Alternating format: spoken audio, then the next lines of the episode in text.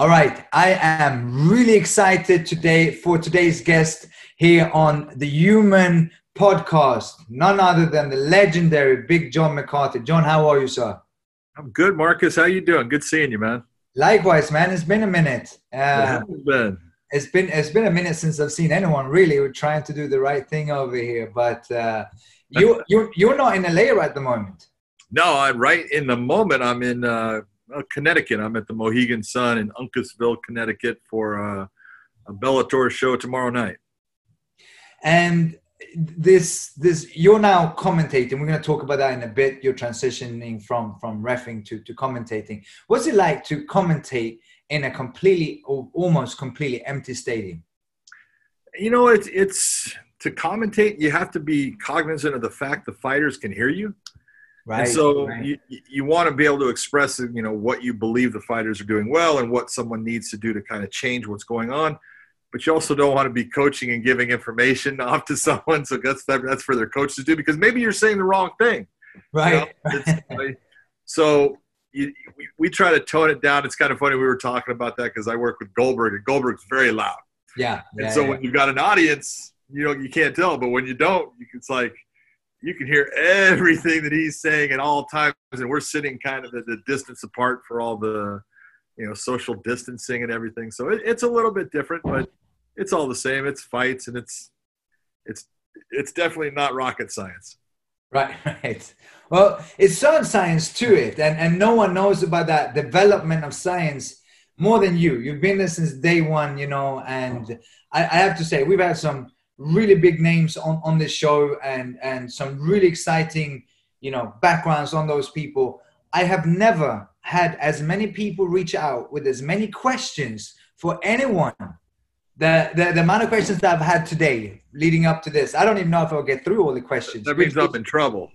no, I have to say, not a single bad question. Wow. Um, and, and nothing like, nothing, you know, you know, over you've been refing for is it, I don't want to make sure my math is correct. 24 years, 26 years. Yeah, yeah, yeah? Right, at, right at 25 years. 25. Okay, and so you know, and a career. Lot, yeah, it is. It's a long career. It is a career. Do you know how many fights you've refed? Do you have any idea? You know, it's impossible. I can tell you about how many like UFC fights because mm-hmm. that's really what people went on, and that would be you know. I saw somewhere where they said 796. I said, no, that's wrong but it's okay because you know there's there's times you know, they, try to go back, and if you look at the record keeper, there's many times you know I did a fight and it'll you know say referee not available because they, they don't remember and that's fine who cares?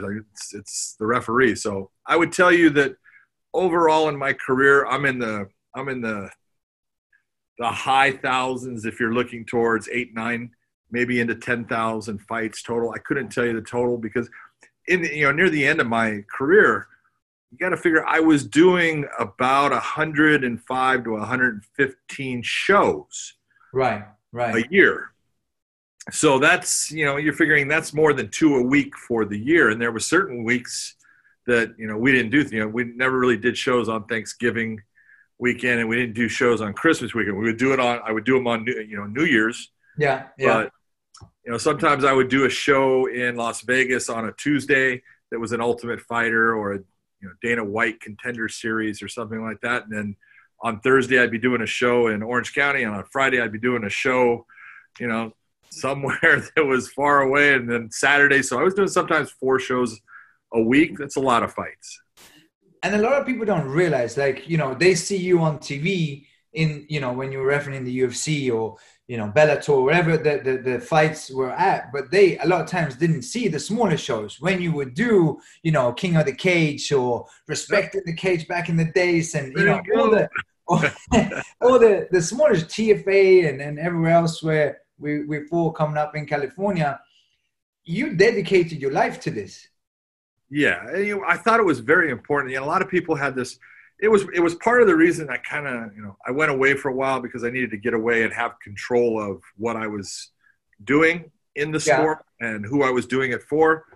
So you know my whole thing was I thought it was just as important for young fighters to have the proper education as far as rules and regulations and what's going on and to have someone there that brought them, you know, a sense of stability as they're coming up in their career because you know, for every fighter, every fight is the most important fight you have.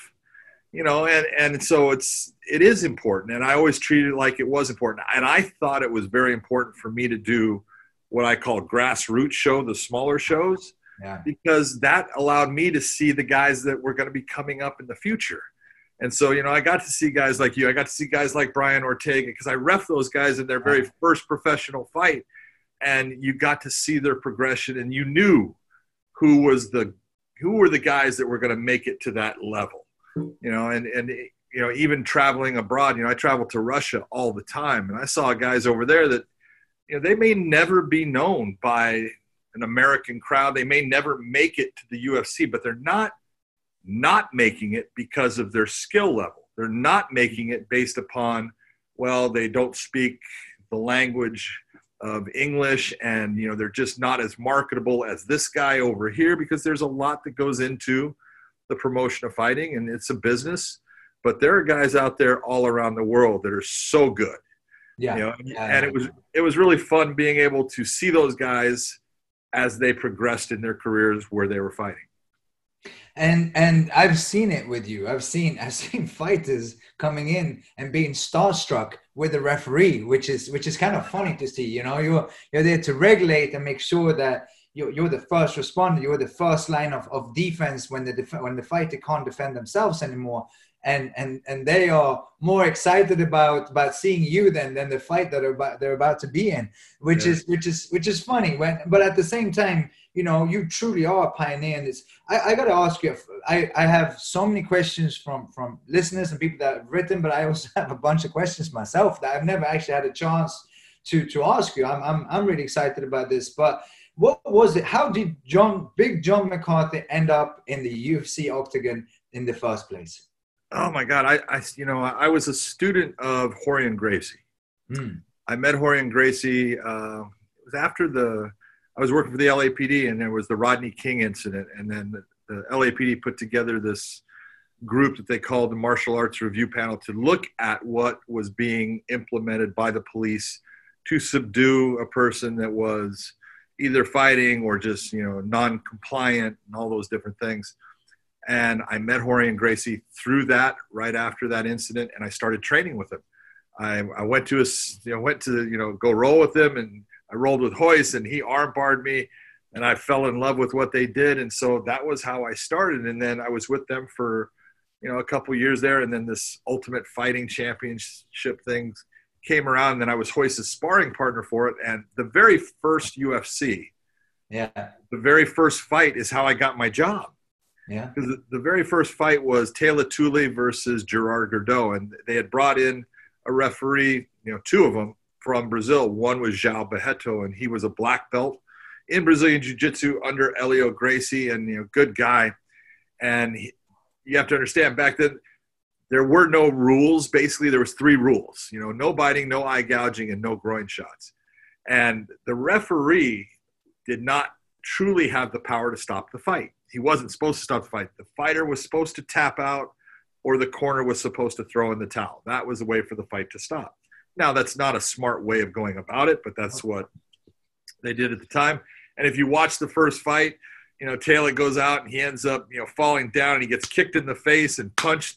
And, you know, tooth goes flying out and he gets a cut and João Barreto stops it and says, hey, this guy can't fight. And Rorion Gracie comes over to the side and they were arguing in Portuguese about, hey, you're not supposed to stop the fight. He didn't tap out. And he's saying, this guy can't fight. So at that moment, Rorion, you know, called me over and said, "I need you to referee," and, and I told I told him I don't know how to referee, and I didn't. you know, and he said, he goes, "No, no, you'll be great at it." He goes, "You know more than you know these guys. Are you know what they're doing and what they should be doing, and you don't mind seeing people get hurt." That was my qualification. So, not quite true, but that's how I got the job and um, that was actually one of the questions from from one, one of our amateur fighters here who said how do you become a referee? I want to become a referee. I said all you've got to do is go and look at, at john's website. You, you you have it even on his wikipedia page it says how to become a, a ref. And you did start a really good ref school i know some of our guys here from systems been over there and you used them as, as fighters during the course. Um, and and and it's easy to say that you're gonna stay true to what you do. You truly have stayed true to what you do, as far as being like you give dedicated your weekends for many many years to this. Like you said, the grassroots of mixed martial arts and creating a really really good referee course. How did you get that going? You know, I got that going based upon there was you know the the sport was starting to grow and there was when as soon as athletic commissions really started to come into play, you know, all they had were boxing officials, right. and right. so they they did one of two things. They you know they had a boxing official who says I can I can referee that, hmm. being MMA, or they took someone that had oh my friend's got a black belt in Shotokan karate, and we had a lot of problems with what referees were doing because they just didn't understand this style of fighting. So mm-hmm. I went and I said, look, I've got a, I've made a lot of mistakes. I knew I had made a lot of mistakes, but I, I always in every show that I ever did, I would look and say, what did I do? Should that have, you know, should I have done that different? If I, if I should have done it different, okay, what should I do? How do I fix it? Now let me move on. Well, that was years of experience that I figured, well, if I put on a course, then people can get that experience and get past some of the things that I had made a mistake in and what was expected early on in fights and what we were doing now. So that was the whole purpose for the course. We had a, I had a lot of athletic commissions asking for training. So that's why I put the course together. And then it became, it became a battle because my whole thing was I'm always there. I think of fighter first. Yeah. And I look and said, well, you know, if I'm going to, you know, you want me to pass these people, I'm not going to just pass people. They have to know what they're doing. And so, you know, I, in the beginning, I said, okay, I have a 90% that you have to get on every test that I give you. And then when I started, it was three tests. Now it's up to seven tests, you know, and it's a 90%. You get 89 on one of those, I will fail you. Yeah. Because I look at it and say, hey, do you want the guy who who came in with you know a D D level and is your doctor and he's going to be cutting you open, or do you want the guy that you know just barely made it through flight school? No, you want the guy that's the best because that's the one that's going to give you the best opportunity to be successful in this fight. So. I, I, ran into a lot of opposition because of that. I had a lot of people saying that you know I wasn't being fair, that I was, you know, I was trying to keep people from you know competing with me and it's like you have no idea. You know I, I, don't care about that. And I, you know i've proven that over the years because i've brought so many people in and pushed so many people to, ahead of me to try to get them work. You know my whole thing is the best people should be doing the job. Whether you like them or you hate them does not matter. Who is best for that job and that's the person that should be in there and I can tell you uh, from both my own perspective, but several of those fighters that went to the course and were the dummies inside of the cage when you when you had them, they were both surprised and very very happy that you were that hard on them. And the way you talk to the referees and make them understand that the responsibility that they carry on their shoulders. So that's as as as a fighter, thank you for taking that job very seriously and and and developing great in, in coaches. You know from from you, Jason, uh, Herb. You know, it, you guys have have done. It shows. You know when you know when you have a ref when you go in there, whether it's was myself or one of our guys, and you go, oh great, he's gonna ref this fight. Versus sometimes it's been like, oh crap, this guy is gonna be in there. Look out for this. Look out for that. Make sure you don't do this because he won't notice it. You're like, it's gotten a lot better over the years. But yep. in the early years, you, are right. It was a little bit of a cowboy thing, right? Oh, it was a crapshoot. so um, I, I, got a, um, I, I, got a, a, really interesting question. Since you've been there since day one, if you could take the first generation of fighters to today's fighters and and and ma- match one of the champions from the early on with one of the later champions, one of today's champions, what's a matchup that you would like to have seen or would like to to be able to to to play if they were at you know at the peak at the same time? well, I have to ask you a question on that. Is that a young champion of today or a person that's older, still fighting, and, and was a champion but isn't a champion of today? I would have to. It was that one. This isn't my question. This is one of the okay. listeners' questions, and we'll say a champion of today. champion of today, someone who's in their prime, uh, and against someone when they were there in their prime. Boy, that would be it. It would be so tough because I, am just being honest. You know, the sport has changed so much. Yeah. yeah. And uh, you know, I, I like the guys of the past. I like the old guys, but you have to be honest and say they were. It's like computers. Yeah. They were the they were the early Microsoft or Apple's. You know, and if you take that computer of back then and you put it against the computers of today, they don't match up very well. Now, that doesn't mean that they were not tough, and it doesn't mean that they were not skilled at what they did. Mm-hmm. But having the complete skill sets that you see from so many fighters of today, man, it would be very tough to take anybody that, you know, is fighting I know, you know, Chuck Liddell, when Chuck Liddell was, you know, a young fighter, man, he had a granite chin. Yeah. He was very good at sprawl and brawl. Yeah. You could take and say, you know, put him against a Jon Jones of today. Yeah. You know, would he have a chance? Eh, he'd have a puncher's chance. Yeah.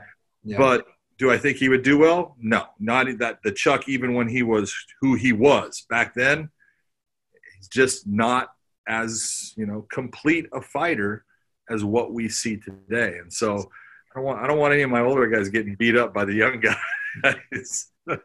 Yeah, that's a great Microsoft Apple metaphor. Is the best metaphor I've ever heard. Because you're right, right? You look at boxing, you have you have six strikes. You can do different ways with them, but straight punches, hooks, and uppercuts. And you can say a fighter of the 50s versus a fighter of today, but we are just entering the first true generation of hybrid fighters, right? Versus in the early days, you either were a wrestler and then got into mixed martial or a boxer got in. So you couldn't make up for those years that you missed in wrestling or in jiu-jitsu the way you can today. And I know I'm jumping all over the place here with the questions, oh, but it's so many that are so good. And you mentioned Rorion, and, and last week me and Shane had uh, Henner on, and we talked about you know what's been happening with law enforcement. I can't help but go back to that since you have a background in law enforcement. You are a black belt in Brazilian Jiu-Jitsu. Like many many people might not know that, but and and, and on top of it, you know, you you you've been around fighting for for so long.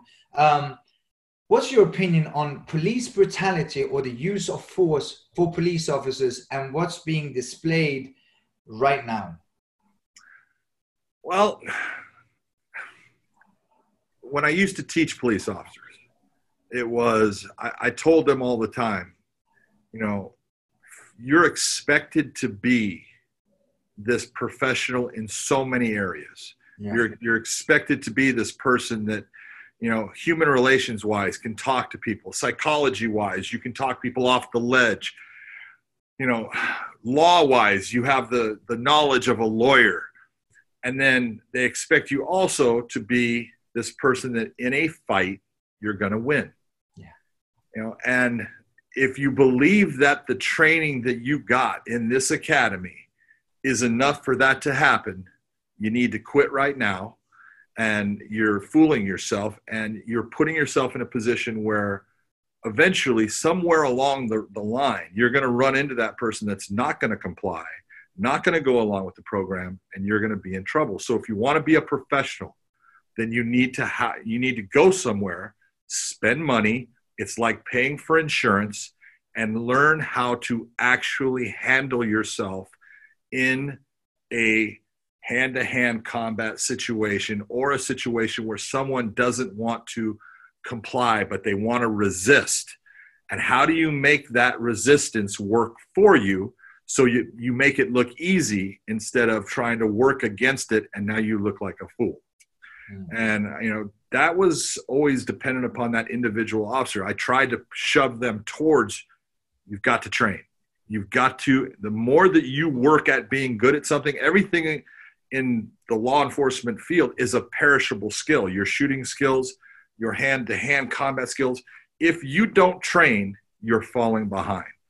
And you could see, you know, in some of the things that happen, you know, I don't think there's one police officer, whether they're current or in the past, that can look at like the situation that happened with George Floyd and said, that was a good job. It's not. It's embarrassing. It's wrong. And it's frustrating and it, it makes you mad that we have officers that are out there thinking that this is a good way of doing something or not having the skill sets to actually do something the right way. Yeah. So training is everything. You know, the more you educate people, the more training you give them, the better off they're going to be. But we have people trying to go the other way because when they sit there and they say, defund the police, the dumbest, stupidest idea that you could ever come up with because it will work exactly towards making things worse. And you know, I'm not the person, you know, and I don't you're not the person. I don't have to worry about people trying to hurt me. If you want to try, you know, obviously you can try and maybe you'll be successful, but I don't need the police. Yeah. But a lot of people do. And they need the police and a lot of these people live in very low income areas and they need the police because there are predators out there that prey upon them. Yeah. And you can't take and take the skill sets away from those police officers because you took money away. You do those things, you're harming innocent people. You're making you're going to make their lives more difficult because everywhere that I've gone, Marcus, around the world, 99.9% of the people out there are good people. Yeah. There's yeah. always that, you know, small percentage that want to take or do something to ruin or cause problems for the life of that good person. But for the most part, people just want to, I want to have a job, I want to have my family, and I want you to leave me alone. You know, and I think education and a response of police officers must train in this type of system for this many hours every year for them to continue being a police officer with that badge. I completely agree. And from doing a lot of force training with, with you know, LAPD and uh, Sheriff's Department over here as well, I, I completely agree with you. And what a lot of people don't take into consideration you know everything is easy with 2020 hindsight and and and looking back and go well this is what you should do. Yes if you are doing it not under stress it's easy to make that decision. When you don't have adrenaline pumping. And that's you know what a lot of people don't take into consideration that that you know this this is happening under high stress especially whether uh, uh rightfully so or not it doesn't matter because in the end of the day it's just perception. If you feel that you're fighting for your life and then You're try to, for your life. You fight for your life, whether you are or not. It feels like it. You are fighting for your life. That's right. And um, and and it, you know when you have that stress and adrenaline, you know it's, it's the same as a referee, right? When you when you when you're inside of the cage, you have a short amount of time to make the right decision. And people don't realize when you have thousands and thousands of people looking at you and screaming, and you know that you are responsible for the fighter's health in there that there will be stress and adrenaline for you as well. Do you remember what fight you were most nervous to ref? Oh my god, yeah, the very first one of my life. you know, I was nervous, and it's it's funny because you know I, I, I tell people all the time. I tell athletic commissioners, you know, athletic commissions they you know they have their people that are in their states or in their areas, and, and they you know they try to push them. And when the big shows come, to their state, they want to put their guy in that spot. And I, and sometimes these are guys that I've I've trained, and I will tell them. I said, hey, you know, I'm not saying that you shouldn't put that person in this show. Give them the preliminary fight here. By putting them in the spot that you are, you have no concept the amount of pressure you are placing upon his shoulders or her shoulders because first off, they want to do good. They want people to look and say, "Oh, he did a good job," and just standing there before the fight starts.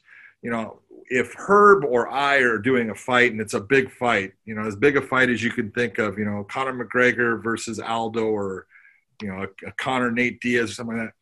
You know, when when they're walking out my heart rate's probably at about 75 beats per minute. It's a little elevated, but right. you know nothing much, and that's just because of the energy in the crowd. But if you take a person, or Herbs would be the same way. But if you take a person that you know has never been in that situation, you put a heart rate monitor on them. They're standing still, doing nothing, and their heart rate's going to be somewhere around 145 to 150 beats per minute because there's adrenaline pumping through them and they know that oh my god this is it i can't make a mistake and just by being nervous like they're they have a good chance of, of making that mistake. And so you learn how to you know deal with pressure and pressure is something that some fighters deal with beautifully and some fighters don't. You know and, and we say you know pressure either crushes you or it creates a diamond. And you learn how to deal with that pressure but it's it's a lot different to be in that cage with two fighters and it's for real and the world's watching and you man you have no idea how much pressure is there on you. And so it's uh i haven't had that. The one time i will tell you that i got a spark was when conor mcgregor was going to fight uh, jose aldo. That was a big fight. And jose aldo was walking out and I just felt like this like buzz go through my body. and I went, well, well that's weird. Yeah, but it was kind of cool. I thought, all right, that, it's telling my, my brain is telling me this is a big one. This is gonna be good. And then it was 13 seconds long. um, and, and on that note, you talked about Herb. It was just a little dispute not long ago between Dan Hardy, who's a great guy, and and Herb. Uh, you, you, first and foremost, I'm pretty sure you're familiar with it, right? Since you're yeah, yeah. And how what what would you say about the situation? You know, the situation is caused in a couple of ways. First off, I want to say I think Dan Hardy is a phenomenal commentator. I think yeah. Uh, he's a phenomenal analyst. He knows fighting yeah. and he's passionate about fighting, but he does not know refereeing.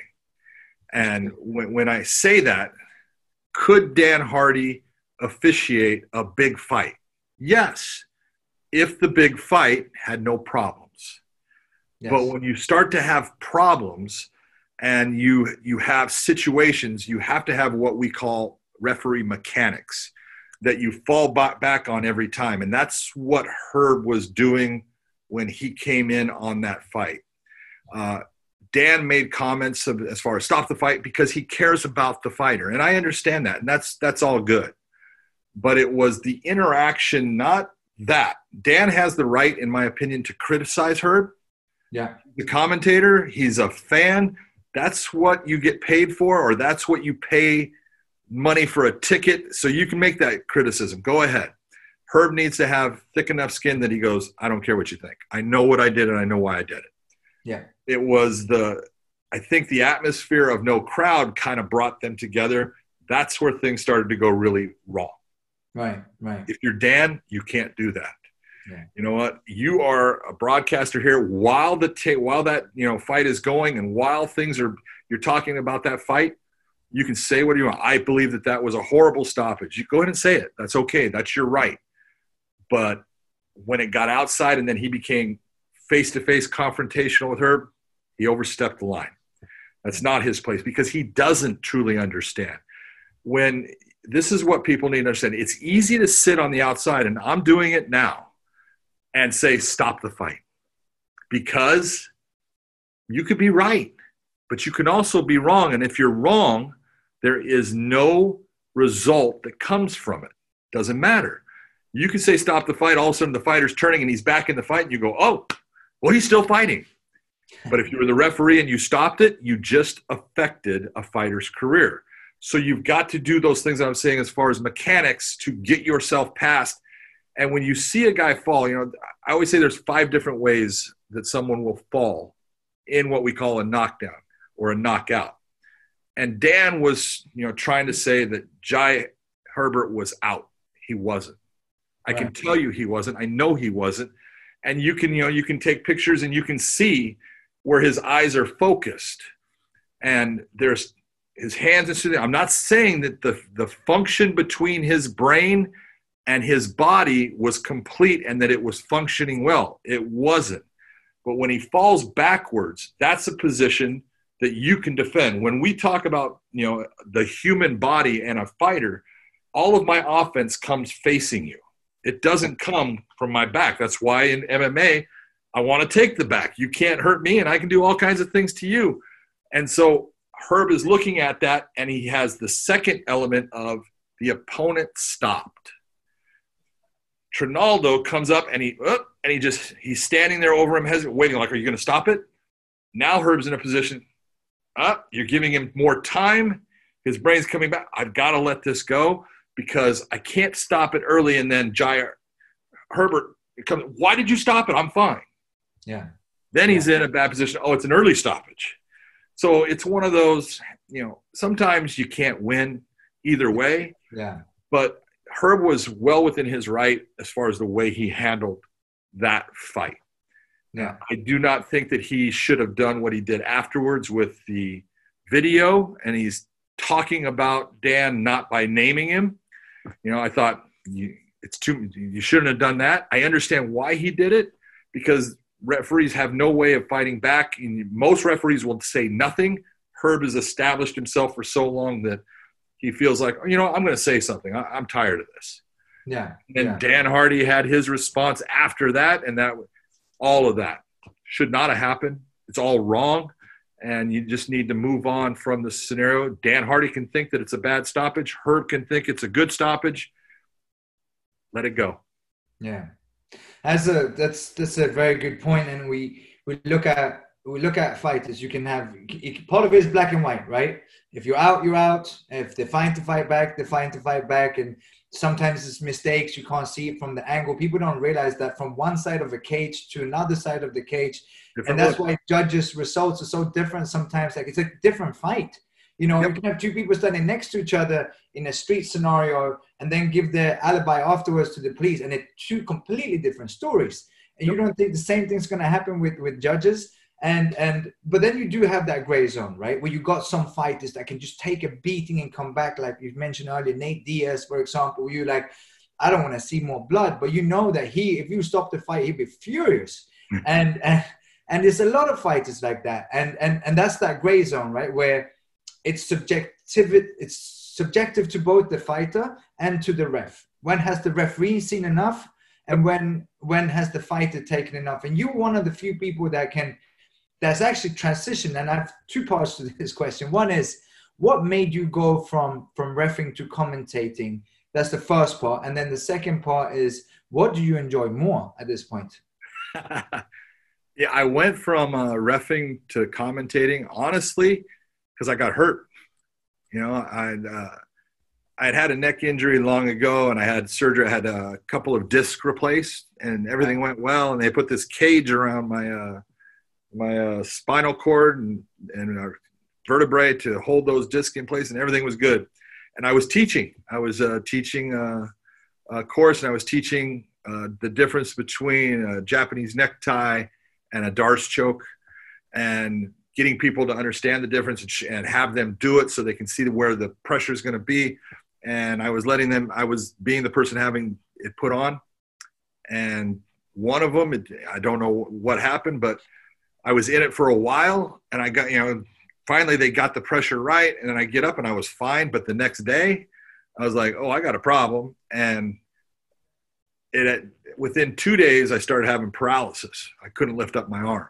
Oh, wow. And then it just kept getting worse. And then it started to atrophy real bad. Well, I went and had s- surgery because they, you know, I crushed a bunch of stuff in there and they went to fix it. And there's a the, your nerves got six nerves running through this what's called the thorax. And i had crushed all six of them and they could free five of them. And so you know they did what they could do and then it switched to the other side. So i had to have another so i got cut here i got cut here i got cut on the back of my uh, neck. So I, I then you know I took some time off about only about a month because I always come back usually within a week but it was uh, I did the Rose Nama Namajunas versus uh, Joanna Jędrzejczyk because that was the there was going to be that fight, and I did George St. Pierre against Michael Bisping that night. And when I did the Joanna, you know, uh, Rose fight, I did things different because I I didn't want to run into into Rose and knock her off of Joanna, and I couldn't. I knew I used to just grab someone and pick them up and yeah. put them to the side you know, I did it with you know female fighters all the time because they're lighter weight fighters, and and with some of the light lighter weight guys, it was easy, and it it always took them away from their opponent, and it worked well for me. Right. And I knew that I wasn't going to be able to do that, so you know, I just stopped. And she stopped. She did everything right, but I knew in the back of my mind, I can't do this anymore. I'm either going to have to figure out a different way of how doing stuff, but I'm not the same. And so, honest to God, one month later, uh, Jimmy Smith decided to go to uh, the UFC to commentate from Bellator. I got a call from Scott Coker saying, "Hey, would you like to audition for it?" And I was like, "Man, maybe this is a sign. Maybe I should try that." And I said, "Yeah, I would like to." And I got the job, and that's why I switched. And what were you more nervous for? Refereeing your first UFC fight or first commentating job for Bellator? First commentating job for Bellator. Way more nervous. That's funny because you know you I, I watched it and I, was, I, I didn't really know the story behind it and I think it's cool. I think you're a great analyst because you've been in the game for so long, you understand it. And um, it, it, I, I, but that doesn't mean, like you said, just because you're a good fighter, like like Dan Hardy, it doesn't mean necessarily that you would make a great referee or you understand what it takes because you've never done it, right? And the same thing with with commentating. I'm like, I don't know, I don't know if if if, if John's going to be a great, but you you're amazing at commentating, and I like Thank it. Um, and and and what what as as as a as a commentator, I know it because I've done some. What do you think is the hardest thing about commentating? I think the hardest thing about commentating is talking to people and trying to break down the fight and make it easy. So I, I try to basically I try to dumb it down, and I know that I shouldn't say that, but I try to talk to my mother. I try to talk to people that really don't follow fighting to get them an idea of oh this is what they're doing and this is how it's going to finish and this is what they need to do to defend against it i really try to just think about i'm not talking to the guys that are in jiu-jitsu class i'm not talking to the guys you know that are fighters and stuff i'm talking to the people that hey they just turned on the tv or they're sitting with their their boyfriend girlfriend spouse whatever and now trying to figure out what are those people in that cage doing I want to talk to them and get them that idea of what's really going on in the fight. That's a really way, a good way of, of looking at it. I didn't even think about it that way. That's amazing. Um, I have I have some great questions for some people. Um, first, uh, first question I have for you here is: What's the biggest mismatch you have ever refed? Do you remember the names? What fight it was? And uh, and I'm sure you've seen several over the years, but the biggest, oh, like, big stage mismatch. Oh, man, I've had so many big mismatches. um, you know, you could go back all the way. There was two, if you want to talk about, you know, all the way in the past. I'll give you ones in the past, and I'll give you something in the present. You can go back, and there was Don Frye came out at UFC eight, and he fought this guy named I think it was Thomas. Uh, what was Thomas's? Thomas Ramirez and this guy was a taxi cab driver. He had no business being in there because Don Frye was a true wrestler out of you know Arizona State, well Oklahoma State, and then Arizona State because he switched and you know had competed in Golden Gloves boxing and stuff, and yeah. been training with you know Dan Severn. So you look at that, you go, oh my God, that was horrible. And then after him was Mark Coleman fought a guy named Sanchez in UFC 11 that had no business being there at all, and you look, you go oh, this is horrible. But you know, later on, later on in my career, I got people need to understand. There's times when promotions, promoters, they need someone because this guy sells tickets. Yeah. He he brings and puts butts in the seats, and then his fight falls apart. And so he tries to re reestablish that fight, and he gets someone, and then that guy falls out too, and he's now last minute and he can only find someone that you know, oh my God, this guy has no chance. And I would get a call from the athletic commission saying, hey, we've got this fight. We need you to referee it. We know it's bad. And I would have to sit there and say, no problem. I'll take care. I'll take care of him. And so, you know, you would get those. I'd get those quite often, but you know, I felt like I was good enough at saying, all right, this is the time I'm going to stop it and figuring out my spots and not letting someone get really hurt. Now you can't do anything about it if he gets hit with the one big shot those are the ones that you're looking to say, well, I'll stop it fast, but he's not going to get another one. But you always worry about that one big shot. And that, that kind of happened if you're looking at you know, California just had the boxing where they had a fighter who was 5 and 0, five knockouts going against. What's uh, yeah, did you see it? I've actually trained with Nia. She came she came here to systems to spar with some of our female. Which is good. She is legit. Yeah, she's legit, and her you know her opponent had those five fights, five knockouts. Yeah, So, yeah, You know the athletic commission they say, well, because there's what we have a you know there's a BSI index, which Yeah. is a scoring in, that gives you know where that person's at, and it, it goes anywhere from a minus one, which means you're world champion, you're world you- you're the top of the food chain, and it'll go from minus one to zero to plus one all the way to six. Okay. And so you look at those numbers and you say, I can't make that. Well, you had a person who was minus one, who you're training with, and a person who was at zero. So you look and you go, yeah, you know, I look at the fight and I go, I, I don't think she's going to win. I, I'm looking at this monster here, but I can make that fight. And, you know, and she got knocked out in like seven seconds, and people are all up in arms. And you go, yeah, well, you knew it was going to not go well for that person, anyways. And so mismatches can happen. They happen a lot more in boxing Yeah. than they do in MMA based upon trying to build records. You see that a lot. Yeah.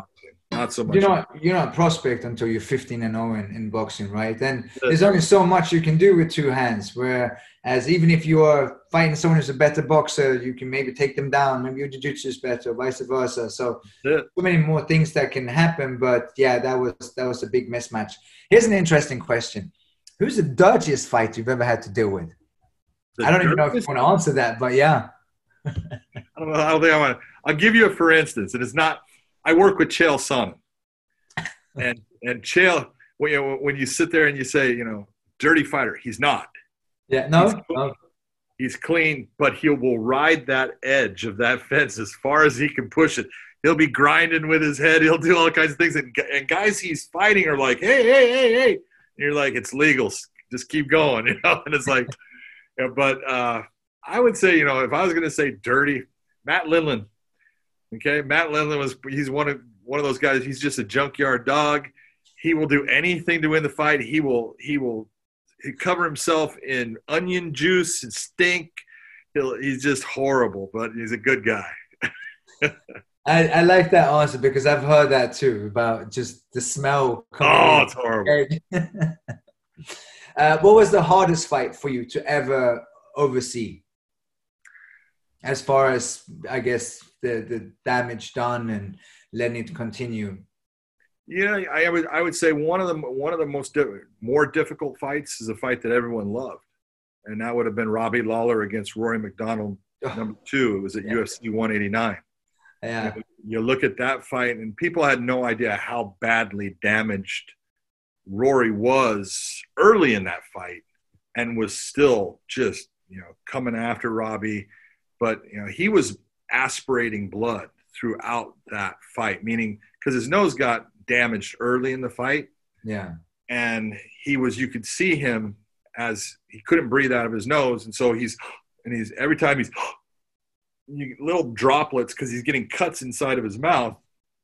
They're starting to flow into his lungs, and you can see him starting to do well at the beginning of the round and then fall off towards the end because his body is giving out based upon the lack of oxygen. There's a lot that was going on in that fight that most people didn't see, but that was a that was a, a fight that it took a lot to to referee and officiate that well, even though you don't see it in it, and it was such a good fight, you Yeah. definitely don't notice it. So it, it was it was a fantastic fight. yeah. It's funny because everyone remember looking at Robbie's lip, right? Yeah, it's no big deal. No, and then I remember, yeah, Rory is, is so funny because he's such a quiet, nice guy, and then to understand people, it's just to understand the amount of pain that he must have been in throughout 25 minutes, basically, right, or 22 minutes maybe, and and continue to take punches on that nose that was already broken. Oh yeah. Not only you take a look at the amount of you know trauma and the hematomas that he had and everything. You know, people are looking. They do look at Robbie with you know the cut on the lip, and he had about a three-inch gash, Yeah, yeah, yeah. elbow on top of his head, and everyone's like, "Oh my God, he's a mess." And it's like he's nothing. this guy here is my problem, you know. And it was just a hell of a fight between two great guys. Yeah. Um, an interesting question, which I unfortunately, again, it's getting better, but the the the your thoughts on the the the I'm quoting here the piss poor scoring judging of MMA or this the system. Uh, so the 10, 10-9, the boxing rules really was where, where it came from, right? What's your thought of the 10-9, 10-8 system for mixed martial arts? I think we've come to a point where we realize, you know, people need to understand why that was put in place. Yeah. You know, and you had athletic commissions and they don't know of any other way of doing it. And this is fighting and they're looking saying, well, did we do it this way in boxing? It'll work for us in, in MMA. But if you look at just the mathematics of it, you know, the fact that, you know, if you're looking at an average fight in MMA is three rounds. Well, an right. average fight in boxing is usually at least twice that because the, the least you'll get is four rounds. Yeah. You get six rounds, eight rounds, 10 rounds, 12 rounds. So the, the fact that we have three, it's taking how much those points matter and intensifying them. Yeah. You, know, you get into a five round fight, you're looking at that five rounds, those points, when it's, especially when it's a close round, can make a huge difference because now I have a close round, close round, and then I have a dominant round. Now, if I'm going to give an eight to one of the fighters, boy, now he's really got to do something big, either by finishing the fight or coming back huge in the next couple rounds to try to get, you know, even a draw in this thing. Yeah. It's a difficult situation. The 10 8, you know, 10 9 system that we use is not well matched for MMA, and it, it does need to change. I personally believe there's other systems that we could start working and putting in place because we're not doing our judges any favors. We're putting our judges in a horrible position before the fight ever starts. Yeah. You know, because the criteria that they go by is it's good. But yeah, the score yeah. that the score that they're going to give is sometimes you're looking and you're going, you know, the UFC just had a fight uh, just happened. I think it was from the Apex Center, but it was um, kid named Gutierrez fighting a kid named Durden. And it was the first fight on the preliminaries. Yeah, and Durden's a wrestler, and he comes out and he gets the back, and he does everything you know that we're asking someone to try to do to get that eight. Because at certain times he's going for submissions, he's taking and he's he bellies him down, and you know he's trying to hit him with big heavy shots to get him out of the fight it's a 10-8 round. I would have scored a 10-8 round, and every judge there scored it a 10-8 round. And then Gutierrez comes back in the second round, and he wins the second round. And by the third round, he's putting it on Durden, and Durden is surviving in the fight. But we end up with a draw when we didn't have an even fight. I had I one fighter that was, was he was actually better in this fight if anyone, you know, you could ask any of those judges, all right, pick somebody who should win this. They would all pick Gutierrez. Yeah. So if the scoring system doesn't allow that to show, we've got a mm-hmm. problem, and we've got to do something to make it to where the it whoever wins the fight should actually win on the scorecards. And That's and Japan had that right, like Pride had that in the early days where there was like the ultimately the the referee would you and again now it becomes a little bit more subjective and, and so on. What what would be your ultimate dream scenario for for for a judging system? Well you know people talk about the old pride days but they forget a lot. They forget exactly you know pride had a lot of really bad decisions. Yeah yeah, yeah. you know and they had some you know where you look and you go well, this is your your rules, and so this guy, he, you know, yeah, he lost all that time, but he was winning at the at the very end. But so he won two minutes of the fight and lost 15 minutes of it, and you're giving it. Okay, I understand, you know, but there's no perfect, and but we, I do believe you've got to structure and break it down. If you took, you know, we talked about half points before, yeah, and, and the difference with half points is at least you're giving the judge the ability to differentiate the difference between a very close round would be like that 9.5 and right. okay this is it's this is you know it, it wasn't you know uh, so close. It's clear this guy wins. That's a 10-9 and then well you know what? This guy wins in a wide margin but not enough for me to give him the 8 now we can go to the 8.5 well there's three scores right there that all fit within what we have as one score right now with 9 yeah. So it would open things up for the judges to be fairer to the fighters as far as what they actually did and what they actually deserve. So instead of being caught in this middle of do I give a nine or do, do I give an eight, I'm going to give the nine because he didn't quite reach what I needed for the eight. Well, that's a good, you know, that's good for good on you. But now the next round is super close and we have an even fight on the cards, but we haven't had an even fight in the cage. Yeah. And that becomes the problem with the scoring system that we have right now. It is difficult, and I, I see I'm watching Gutierrez and Dirt, and I was thinking the same thing, you know. And and and the problem with with MMA is well, there's so much to to judge. There's so much criteria to look at. Do you want to count those takedowns? You didn't do any damage with it, you know. Yeah, you controlled them on, you were on top of them, but you didn't do anything. Or you dropped someone, which in boxing would be a 10-8 round because you yep. dropped them, but but was it really enough? Like what did you follow up? What happened afterwards? It's it's really really hard. I don't i don't envy mma oh. judges and it's an ungrateful job. I always say being police officer is the most ungrateful job on the planet. Being an mma ju- judge even Number though two. yeah.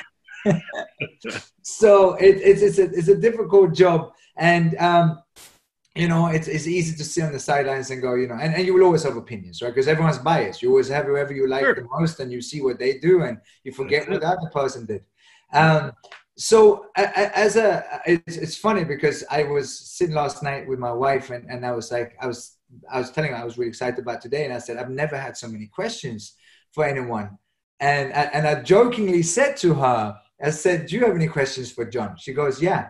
And she said, she said, "Is there any decision that he's ever made that he regrets?" I'm like, "That's a really good question for someone who's not a, really an MMA fan." Of so course, that's the question. Uh, no, it's you know it's a good question, and of of course, you know the I tell everybody that I ever work with or train, the one thing that I expect out of every MMA official, be it referee or judge, is be honest. Yeah, you're human you can make a mistake. If you write something down on that card that afterwards you go back and you look and you go, I didn't see that that way. I, I was wrong. Say I was wrong. Okay. Yeah. Okay. And figure out what it was that you didn't see. Maybe it was the angle that you were sitting at. If you're the referee, you're going to make mistakes. The sport is too fast. Yeah. But the thing that I cannot have you do is make an excuse for your mistake. Okay, that doesn't sit. If you make the mistake, figure out, okay, how did I make the mistake? What can I do so that won't happen again? What's the better way of handling this situation? And now I've got to move on. I got to let it go.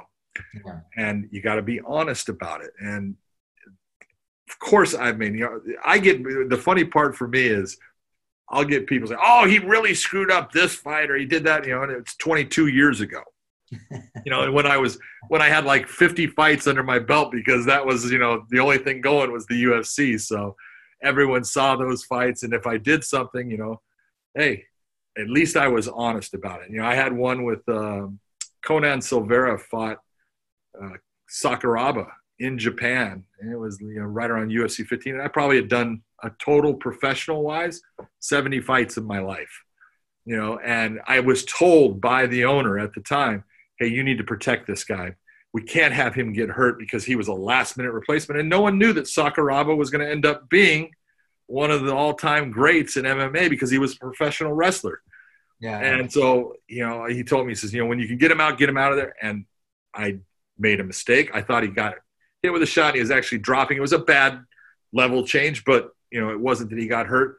And I stopped the fight and I went and I looked at tape and we didn't have tape replay back then, but I looked at it and I go, I made a mistake. You need you need to let him. You know, don't count that as a loss, and you know we got to get him back in the fight. And they actually put him back in, which really wasn't fair to Conan because he he had a big adrenaline dump. He knew how good the guy was, so you know it didn't work out fair for everyone. But if you're gonna be in this position, you have to be honest. And when you make a mistake, you got to try to make that mistake right.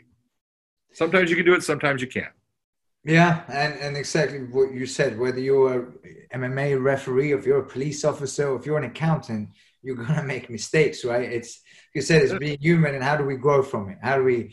Um, and and and what you just mentioned as well is something that we've seen in, in some sports and it's working so well. I can't believe that all sports haven't implemented it, which is instant replay, where I'm, I'm, I'm out. I'm out on a, on a stretch where I don't know. I think in American football, I'm not a big American. Oh yeah. In football, American football, they have it, right? Oh, yeah. They just implemented it in, in the World Cup in soccer. Why would why would you not do that? Like you just said, it's it's it's so fast and it's so easy for eyes. It's a blink at times and whether it's a, a foul or if it's something else, why would you not implement that in fighting? Well, they, they have. It's part of the unified rules is we do have a system for instant replay. The big difference is this. And there's there's one place Nevada is different than the unified rules in their use of instant replay. But okay. in the unified rules, to use instant replay, it has to be that it was you were questioning whether there was a foul and and that foul was part of a fight ending sequence okay. meaning that if i go to instant replay this fight is over i can't restart it it is going to be over that's the only way i can go to instant replay really nevada go ahead what no, I was just say, is that the only way? Wouldn't it be possible to like have a screen real close by and call a timeout and go? It wouldn't work. I'm, okay, that's that's you can do that in Nevada. Nevada says that oh. now you can utilize instant replay at any time during the fight, but that can be a problem too, because oh. we'll say that you and I are fighting, and I okay. land okay, and and as we're fighting, you go and you you throw a front kick, and it actually lands right in my solar plexus, right. right? And hurts, and I go, oh, and act like I've been hit with a groin shot. Right. And the referee goes, stop time, and stops you from attacking me now that you've hurt me. Right. And then puts you to a corner and puts me to a corner, goes to the instant replay to, to look at it, and sees that that didn't hit him in the groin. That that was a legal shot. So now, what did he do to you? Prevent me from away, He took away your ability to possibly finish the fight. He took away a big advantage that can never be given back. Yeah. And so the use of it can be detrimental to a fighter. It's not fair because and that's what makes fighting different is you're always working at if you're the official what is fair to both fighters. Yeah. Mm-hmm. I've got to try to be fair to both fighters. And so that's where, you know, it can be a problem because now, yeah, maybe he can sit there and I can say, oh, well, I'm telling you, it, I felt it, you know, it hurt, it hurt my groin. And he goes, no, it hit you in the stomach. Uh, no, I'm telling you, this is where I felt. He goes, well, I'm going to take a point. Okay, you take a point. You still had that fight ending sequence taken away from you. It can never be given back. So, again, there's no perfect but the use of instant replay is being it is allowed within MMA. It just under in most places it's under certain circumstances.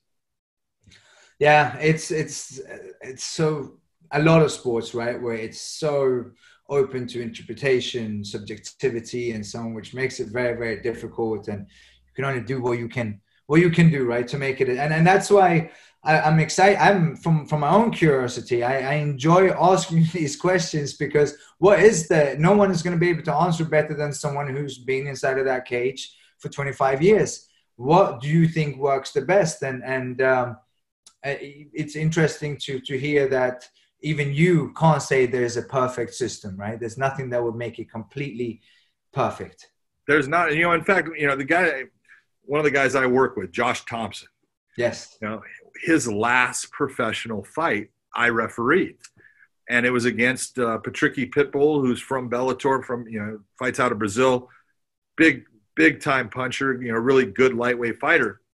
And there was a, you know, when we talk about referees and we talk about mechanics, we talk about positioning. And it's knowing where to move in the fight so you can see the things because we have things that we call open and closed sides on fighters. You know, if you get a guy that's a southpaw and he's facing this way, and you get a guy that's a you know standard stance, you're seeing the open sides from where you're at, but I'm seeing the close side. So when a kick comes this way, I can't see where it lands. Where if I'm on your side, I can. Right. So right. the referee, that's why the referee is always trying to move and being in that what we call the right position mechanics wise. And there's, there's times when mechanics wise you're doing everything right, but the blow happens on the opposite side and you're not going to see it. And that happened with uh, with Josh. They came together, and I, when I they came together, I saw both guys throwing, and I saw Patricky throwing a left hook, and I see Josh go down. But I, in the back of my mind, I was like, was, did the did the hook hit or did their heads clash? I couldn't tell.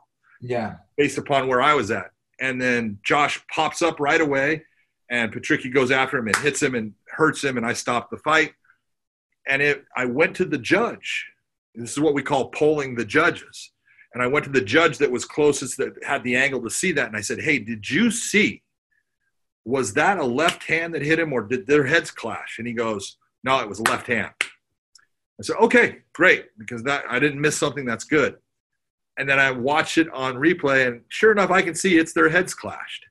You know, it wasn't the left hand. And so, you know, sometimes, you know, you're in that position, you can try to do everything right and you can't make it right based upon what happens. It's it's just the sport. That's why when they say protect yourself at all times, because there's times when the referee's not going to be able to protect you, even when he possibly should. You know, even as as as a fan watching the sport, right? We just had Till Whittaker too, and I, I, I watched that, and and it was an elbow from Till that, that dropped Whittaker, right? I thought it was a headbutt, and I'm Yeah. watching on you know high definition TV, and I thought it was a headbutt, you know, and until the replay between the rounds did I see that it was the elbow. So yeah, it's uh, it's difficult. It's so difficult. It's even difficult, you know, cornering. You know, sometimes uh, my own fighter will come back and I don't know what happened. You know, did were you rocked? Were you not rocked? Was it? Did it look like you were rocked? Were you trying to? Were you playing a game? Were you trying to Trying get to act. Yeah, and and it's so difficult and and uh, it's it's it, I'm talking about by the way, Josh, who, who's got the worst nickname ever for a fighter as far as the punk because he's the nicest guy in the world. Why? Yeah. Why did he even get that nickname? Because he's not a punk. He's the opposite of a punk. No, he is a punk. See, he likes to create situations between two people. He calls it hooking. He'll say, "Hey, you know, you know, this guy said this about you. Hey, you know, this guy said this about you. Hey, man, I would have let him. I would have let him talk to me that way. Hey, what are you doing?" And it's like, you're a punk. So you guys have your own. You have a podcast, which, by the way, greatest name ever. Weighing in. You know, it's it's spelled weighing in like a weigh in, but weighing in. Yes, it's uh, uh, it's uh, it's a it's a great. What do you two talk about on the podcast? you know, we talk. I know I'm not asked. I've listened to you. You guys are great, but for the We people talk- that don't know, we talk about MMA. You know, we talk about all levels of MMA. We're not just about one promotion. We're about MMA as a sport. What's going on with it?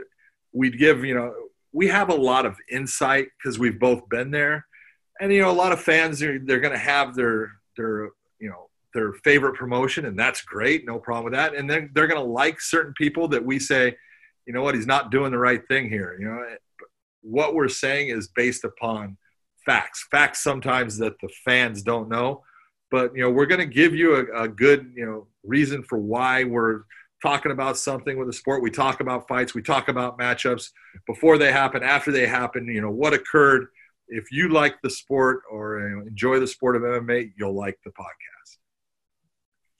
and you got the Bellator card for tomorrow. Yep. And uh, is there any specific fight that you're excited to see on there? You know, there's actually a couple of there's there's you know a couple that are in the preliminaries that I'm looking forward to. There's a fight between you know AJ Agazarm, who's really well known grappler, Yeah. very Right. good Brazilian Jiu-Jitsu black belt, and he look he's good. He was a wrestler at you know Ohio State, very good. You know BJJ has been very successful. Fighting a kid named Chris Lencioni, who is uh, from the Oregon area, very talented fighter, very good on the ground, good good on his feet. They've been having a lot of words back and forth, and it's it's going to be a you know a fun fight because you know Lencioni's good on the ground, but he's not as good as Agazarm, and Agazarm is getting better on his feet, but he's not as good as Lencioni, so it's going to match up really well. We'll see who gets to put the fight where they want it, but you could take a look at the uh, the main card has got a couple of fights on it that are going to be really good. You know, the, obviously the main event is Benson Henderson and Mike Chandler, and look, they're both top of the food chain in the sport of MMA in the lightweight division. Benson is, you look at you know the guy, he's remarkable if you if you think about what he's accomplished. He was the WEC champion, the UFC champion, came to Bellator and had a lot of problems. You know, got you know a lot of losses.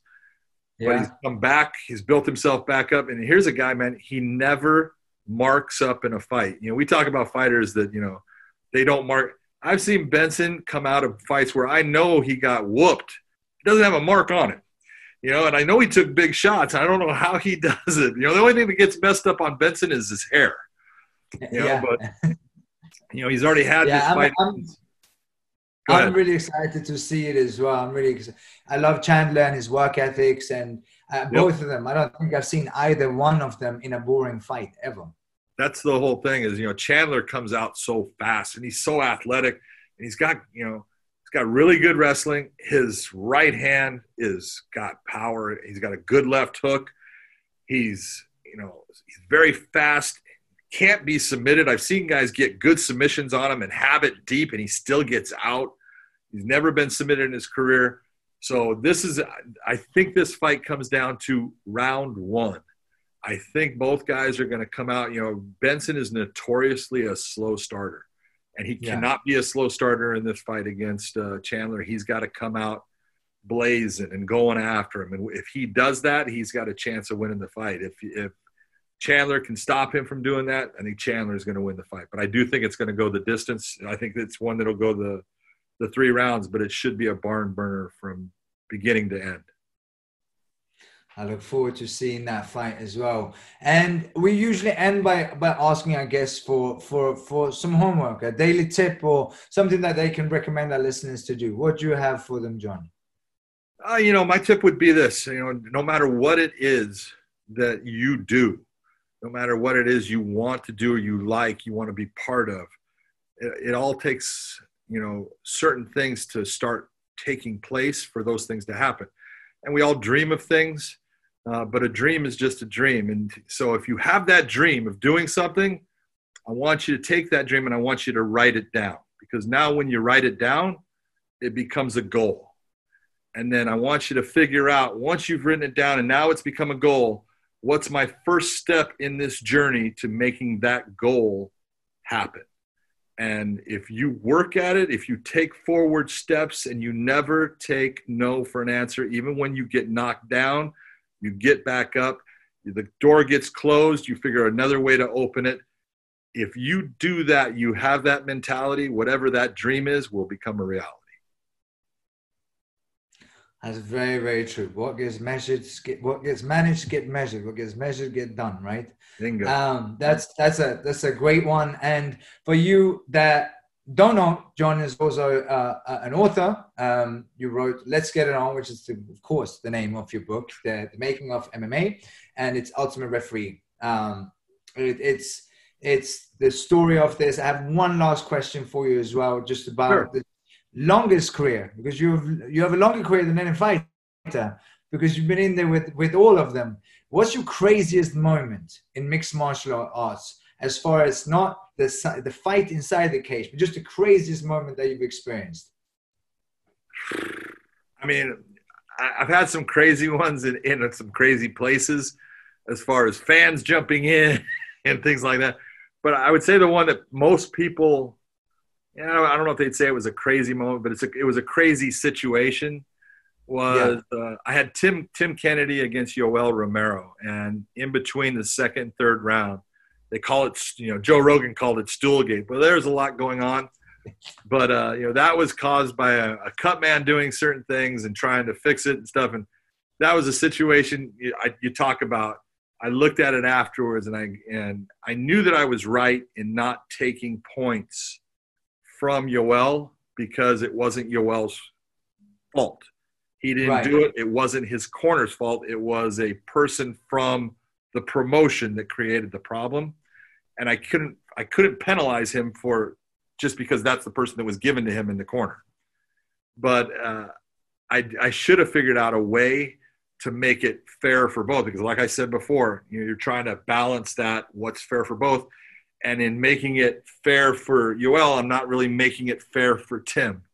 And you know, after time and everything. If I had the situation, I would know exactly what to do now because I looked at it and said, I didn't handle that as you know the way it could have been handled. How do you how do you fix it? How do you make it better? Figured out a way, and then I retired. So don't have to do it. I can just teach it to other guys now. well, John, thank you for your time. People that are watching this, please make sure you tune in to weighing in as well with Josh Thomson and Big John. And look forward to listening to you tomorrow, watching Bellator as well. Thank you for taking the time, John. Hey, thanks for having me, Marcus. It's good talking to you, brother. Likewise.